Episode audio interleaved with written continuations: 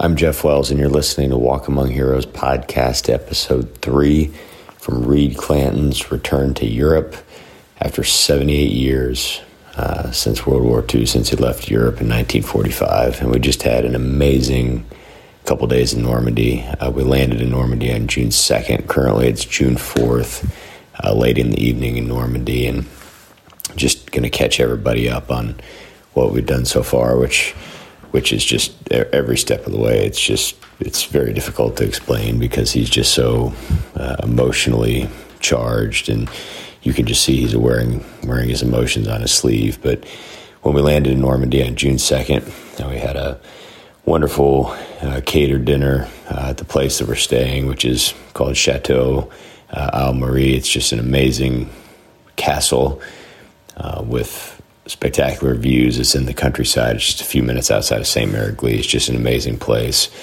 And then on the third, uh, which is yesterday, uh, we spent most of the day in Carentan, uh, attending a variety of, of ceremonies and memorials. Uh, we learned all about the, the airborne side of the invasion, particularly the 101st Airborne, which liberated Carentan, which was a very strategic uh, objective for the Allies because it was equidistant between Omaha Beach and Utah Beach. And in order to create the bridgehead or the beachhead, uh, we had to take Carentan, and that was done by the 101st Airborne in a very, very bloody uh, and brutal battle. We attended the Cabbage Patch ceremony uh, yesterday, which was just awesome. Uh, there were 30 or so World War II vets in attendance, so Mr. Clanton was able to to meet uh, some amazing vets, including uh, Bill Parker, whom I had the chance to meet and interview. You can uh, check him out in an earlier podcast episode, but he was believed to be one of the first soldiers to land on Omaha Beach. Uh, he was with the 29th Division. He was a combat engineer. We all know the engineers landed first to breach the obstacles. And Mr. Clanton had the opportunity to meet and talk to him, as well as many other veterans, many other VIPs. The commanding general of the 101st Airborne Division mingled with him. It was just just an amazing event. Um, had an amazing dinner last night, and then today, um, Mr. Clanton set foot on Omaha Beach for the first time in 78 years, and every step of the way, it's been very emotional. But but he was particularly emotional when he set foot on the beach, and I've been trying to post videos regularly of our adventures our Mr. Clanton's trip on Instagram, Facebook. And at the moment, I just can't bring myself to, to post that because it was just so emotional. Everybody there was emotional. And I want to thank all of the amazing uh, members of our team here who are part of this trip because anytime Mr. Clanton needs anything, uh, in anything at all, we have so many folks who just just take care of his every need and just want to thank our entire team for that. Uh, this afternoon, we, we spent the day in Sainte-Mère-Église. Everywhere Mr. Clanton goes, he's treated like a hero. Um, he's little children come up to him, people take pictures with him, people thank him, people ask him for autographs. Uh, he's literally being treated like a celebrity. And I think one of my favorite moments of the day yesterday was after the Cabbage Patch ceremony. Uh, there was just a huge crowd of people uh, around Mr. Clanton. You couldn't even see him. I mean, people were asking for autographs and high fiving him and everything. And then just a few feet away, you had Kyle Chandler, uh, who was just sitting there by himself, who's who's normally uh, and who is a he's a TV star and a movie star, and people were always asking him for his autograph and pictures and whatnot. And it was just so neat to see everybody flocking towards the the true celebrities this week uh, who are the World War II veterans. So uh, today, spent the day, the afternoon in Sainte-Mère-Église, visited the Airborne Museum, visited the church, uh, looked at the John Steele um, mannequin that hangs above the steeple in Sainte-Mère-Église to honor John Steele, who landed there on that steeple that day, who hung there, eventually captured by the Germans and then escaped one of many, many, many amazing stories.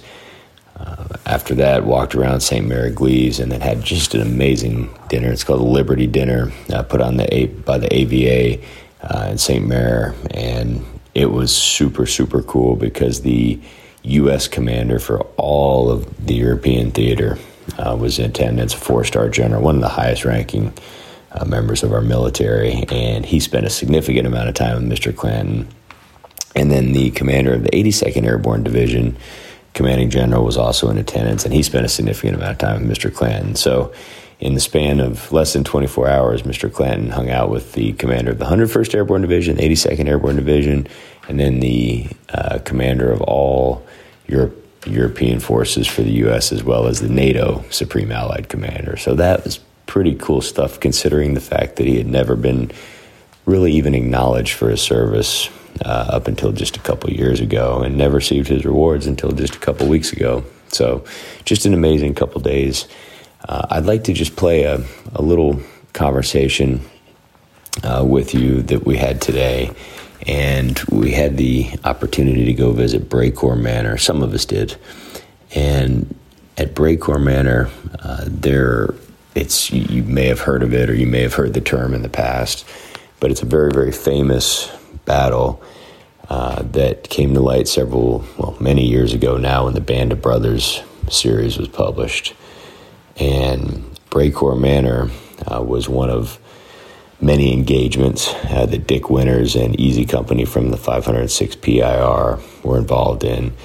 And it's featured in episode two, of Band of Brothers, if you want to take a look at it. But basically, Dick Winters led a 12 man group. It's hard to call them a squad or a platoon because they had recently landed in the airborne landings and he could only muster 12 men. And they took out by themselves a four gun, 105 millimeter gun German artillery bat- battery that was sighted in on Utah Beach. And this was done early in the morning in, of of D Day, uh, and it was done to protect the forces that were landing on Utah Beach. And the way that, that Dick Winters uh, led that entire operation and the way that his men executed that attack was a textbook perfect attack. And today, since then, the military has adopted many of the tactics he used in that attack, uh, things like suppressive fire and uh, various movement techniques and things like that, they've adopted as doctrine. And so when I was a young officer just learning and going to officer basic course and understanding my officer's training, we studied that particular uh, battle, which is called the Battle of Brecourt. Uh, and Brecourt Manor actually is still there today, and it's still owned by the same family. And they're amazing people. I had the opportunity to, to meet them today. And I'd like to thank very, very much uh, Tim Gray from the World War II Foundation. Uh, Tim runs just an amazing foundation that's dedicated to educating, uh, producing films and, and, documentaries and works of art that help to properly uh, help people properly understand what happened during World War II. What I'm about to play for you uh, for this mini episode is a conversation that we had today with Eric LeBoeuf. Uh, he's a tour guide in Normandy, and he really understands what happened at Brecourt Manor very well. Brecourt Manor is not open to the public, so you can't go to Normandy and go there. It's a privately held manor, a farm.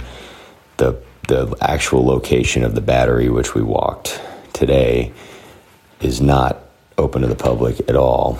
And it was just a tremendous honor to be able to, to see it today and then for Eric to take us through and, and explain it in great detail. So without further ado, here's Eric to talk about the Battle of Brecourt.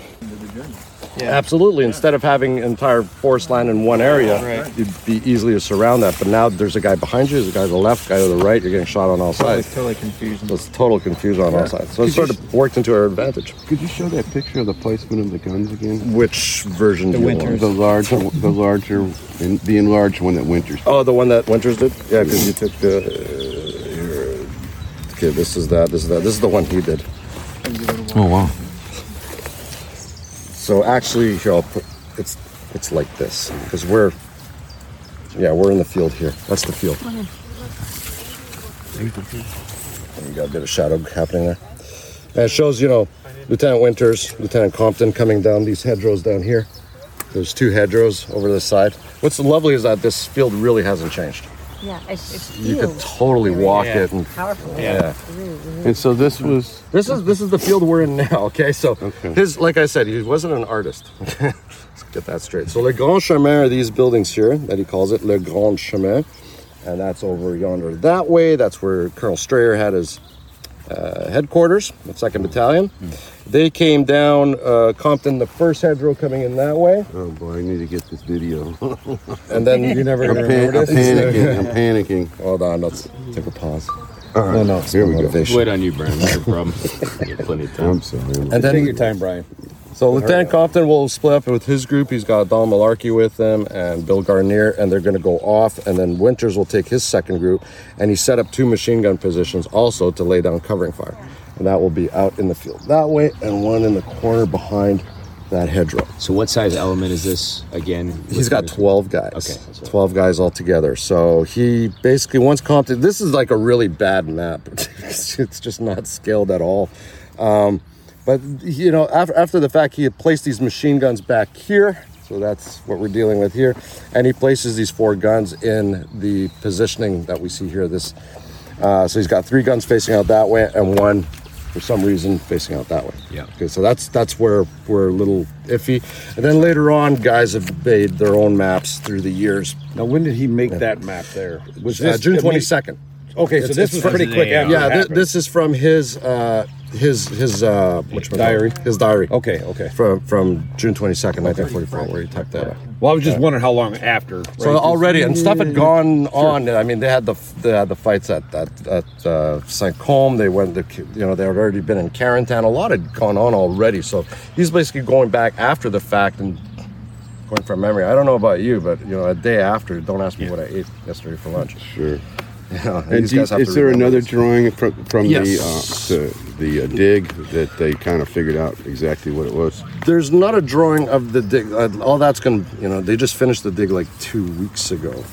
So basically, this is the version that you find in a lot of books. Okay, so what they get right though um, is the machine gun position's all right. You got one U.S. So I'm, I'm again, I'm orienting this the correct way. There's that hedgerow back here, two hedgerows that are back there. That opening is supposed to be right here. That's behind.